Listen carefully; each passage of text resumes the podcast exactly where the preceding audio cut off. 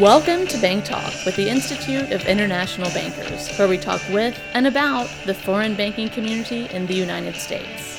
Thank you so much for joining us, and please be sure to subscribe so you never miss a beat with the IIB.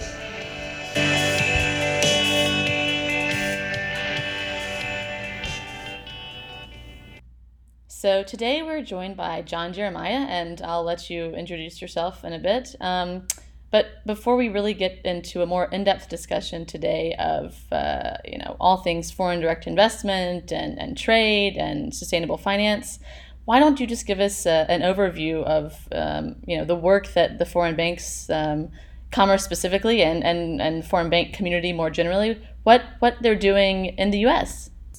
Yeah, so let me first introduce myself. So my name is John Geremia. I'm the regional board member and CEO of Commerzbank's business here in the Americas. Uh, and Commerzbank has been in the U.S. for more than 50 years. And I think that's that's the first thing that should be clear to to, uh, to, to folks is that many foreign banks have been doing business in the U.S. for decades now. So we're part and parcel to the banking sector, uh, have been for, as I say, many decades, and we're a core essential part of the lending group. And if you think about U.S. multinationals, and we'll start there first. Um, some of these market, uh, multinationals have market caps of upwards or, or above a trillion for example. Take a look at, at Microsoft, at Amazon, Google's approaching that, and many multinationals are at four or 500 billion. By definition, US banks are not large enough to satisfy their banking needs. So they need to be broader, they need to be deeper, they need more capacity. And that's where the foreign banks are very helpful. I think the second thing is multinationals, by definition, grow not just in the US but overseas. So in my case, I work for a German bank and running the the, the, uh, German, the U.S. business uh, for Commerzbank, um, we service a lot of multinationals for some of their growth in Germany, in particular, other European countries, in Asia, and the UK, but mostly in Germany. And why? Because we have a core expertise in Germany, and by definition, Commerzbank and just a few other German banks can have that. Right. U.S. banks can't have that. They haven't. Uh, they don't have the scope and, and, and the breadth that we do in Germany. So by definition, uh, you know, the, the large multinationals would look to a Commerzbank. And so we really do business in both an inbound and outbound model. So in any large multinational, we can be just as active in Germany as we are in the US. Now, what, what, what do they do in Germany? They may manufacture in Germany, or they may just sell in Germany. Um, and either way, we're there for them uh, as a core bank and we have and then the inbound model think of the large german multinationals. And and i'm, I'm not going to use names specifically but germany is known for uh, for automotive and industrial right manufacturing expertise. They not only sell in the us but they also manufacture here. So they're going to grow in the us so for us it's an inbound outbound model. Uh, we can service multinationals on both sides. And because the, the multinationals have gotten so large over the decades it's just not possible for U.S. banks to, to satisfy all their needs. So it's clear that the foreign banks are a vital part of the U.S. economy on the whole. Uh, in, in, filling those gaps that the domestic banks and institutions have been unable to fill. But I'm curious, John, if there are specific sectors of the economy uh, or specific industries or even certain geographic areas where the foreign banks are more active uh, you know, either by choice or either kind of by uh, the default, as as those areas are the ones that, that tend to be more more left behind by the domestic banks. Well, I mean, like let's go back to manufacturing, for example, and and you know, you talk about trade tariffs and what's going on with global trade. Trade supply lines are global.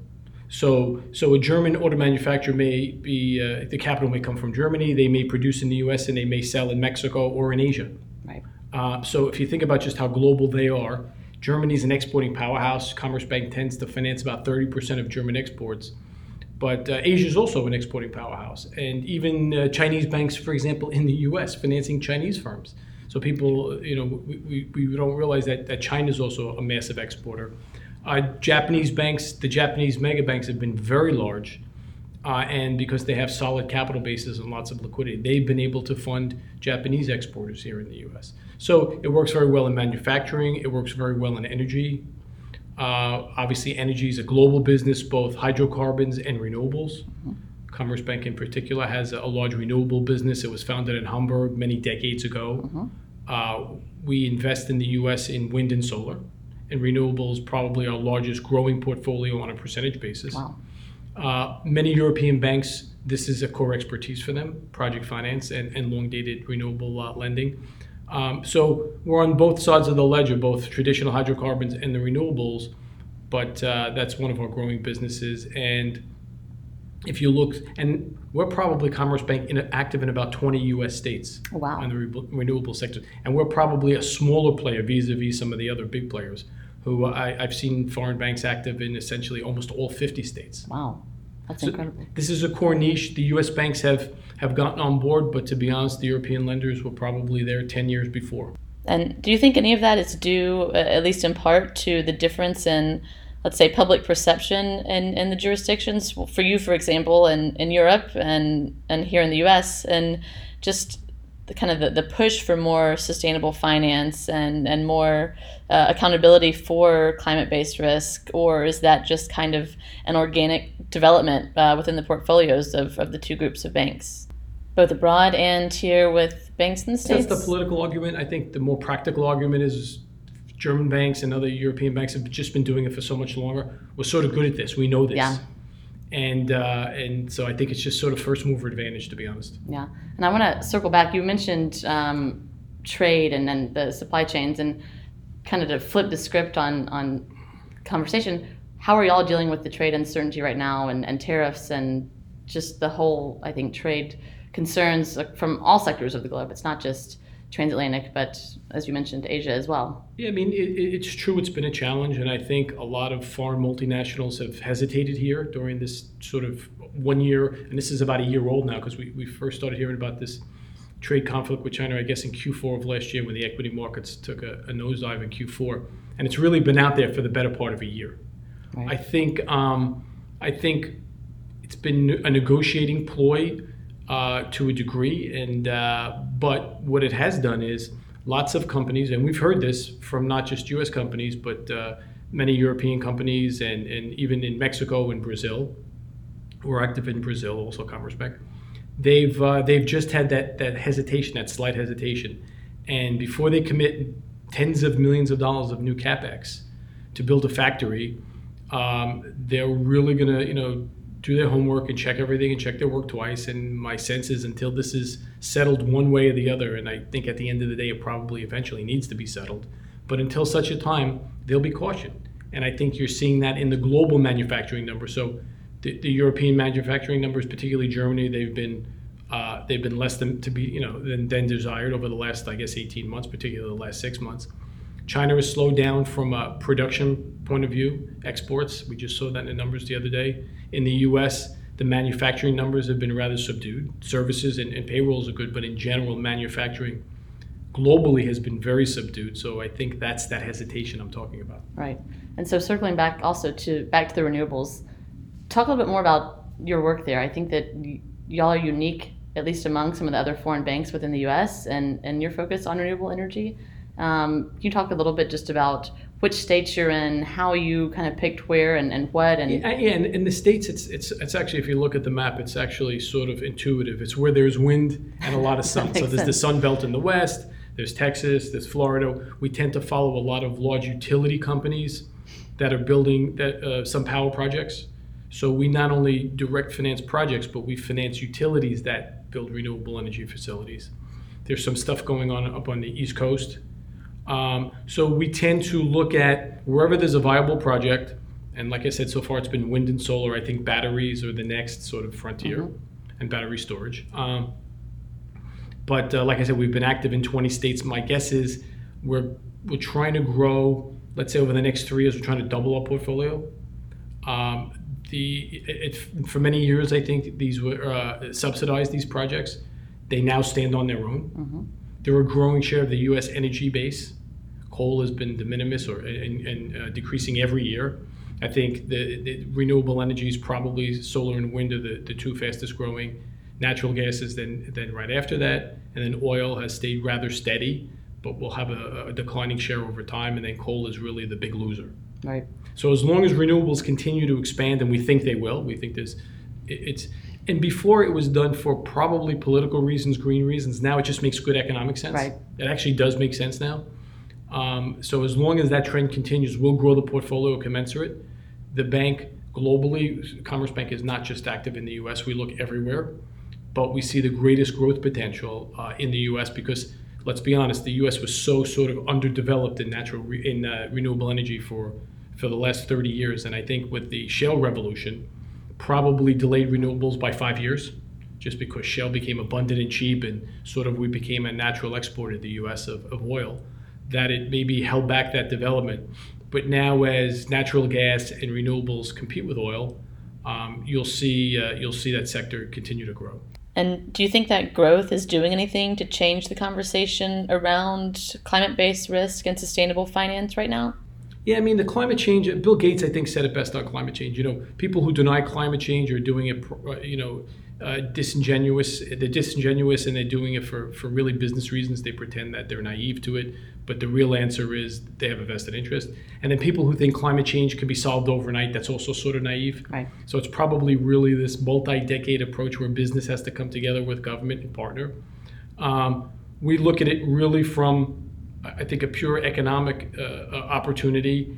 And we know it's good for the environment. So we know because it's good for the environment, by definition, it's a good economic investment for us. So we're, we're not conflicted in that regard. We know that one is, it coexists with the other. Uh, I think hydrocarbons, you know, and peak oil probably it's it's decades away, and and and the renewable energy I think shift will be incremental, but it seems to be permanent, in my view. Yeah. So coming from a German bank in a in a country that at least I think really um, kind of leads the way on on climate change and on sustainable initiatives. Uh, but you running the, the U.S. operations of that German bank, do you ever feel a tension um, between initiatives that may come down from your home office jurisdiction versus what may be, uh, let's say, a different set of standards here in the U.S.? Well, I think well, it's interesting because in the U.S. it's just so political. People either believe in climate change or they don't. In Europe, people tend to accept it and they're trying to figure out just how to deal with it. And Germany, look, Germany's a large exporting economy, right? So it's a smokestack economy. So for them, green energy and renewables, in theory, and climate change impacts them more than most, right? right? More than most countries. Uh, so they've had uh, they've had to ba- find a way to balance it. I, I, think when the political environment is less polarizing in the U.S., they'll come to some business and government will come to some agreement on how to deal with this. Uh, but I think it's inevitable. It's just it's it's a one-way train, so to speak. Our expertise is really, as I said, because we've been doing this out of Hamburg for 25 years now. The Dutch are very good at this. French involve uh, invest in uh, in renewables and long-dated project finance. We see Japanese banks because they think it's uh, these are wise investments. I think most banks now, foreign banks and U.S. banks, realize that it's not just good for the economy and it's good economically, but it's good for the environment. And those are the things. When you have those three things come together, then it tends to attract investment. Yeah, yeah, makes sense. So as we're starting a new year and a new decade, what are you thinking about from 2019 and from the past 10 years, and then what are you thinking about uh, in terms of, of strategy going into 2020 and into the next 10 years? You know that that can be everything from from what we've talked about today, all things FBOs in the U.S. Yeah, yeah so I think FBOs have a, a good footprint and growing. I think, um, as I said, as as the U.S. continues to do pretty well, and and U.S. multinationals realize that they have to grow overseas, and they've known this for many decades now. Uh, once again, foreign banks will always take a, a larger share of the wallet, and I think over the last 10 years since the crisis, there's fewer mega American banks. So there's probably four or five mega banks in the U.S., but by definition, multinationals know they need a larger banker group than that. So, so we fit in very well. Um, also, multinationals are very strategic when they pick a bank group. They know based on you know where they're located, the type of businesses they're in, where they want to export to, where they want to sell. They're very strategic in what banks they pick. So quite often they'll come to a Commerzbank or another foreign bank in another jurisdiction and select us because they're trying to be strategic and they have a greater aim as, as opposed to just giving all their business to one big bank because maybe they, they can offer the best rate or they can one size fits all and, and provide all services. So bank groups tend to be, and they're very durable and elastic. As I mentioned, we've been in the US for now 50 plus years. We've been banking some US multinationals for that whole 50 year period. Wow. and maybe their names Which have changed. multinationals or what what industries? I guess. all, all industries, everywhere. very very broad, very diverse. Uh, uh, aerospace companies, defense companies, and their names may have changed through the decades. Right. It's still the same. But at the end of the day, the core company's gotten a lot bigger, but it's still the same business in Commerzbank. And and many foreign banks who have been in the U.S. have had these multi-decade relationships. Yeah, that's great. And speaking commerce specifically, not just FBO and in the U.S.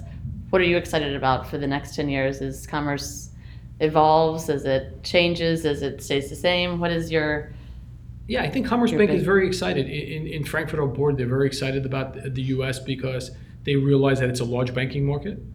Uh, they realize that margins are healthy. I mean, we do have a, a benefit over uh, over Europe right now. A couple of benefits. That number one is that we don't have negative rates. right? So, so the Fed has kept rates positive, which I I think is a healthy thing. The economy's still healthy. Growth is around two percent. Inflation is low, um, and as long as um, as long as we continue to grow and we stay out of recession, then I think the U.S. provides good diversification for a European bank. Right. Great. Well, I think on that, we'll uh, in the podcast. Anything else you want to add? Any closing remarks?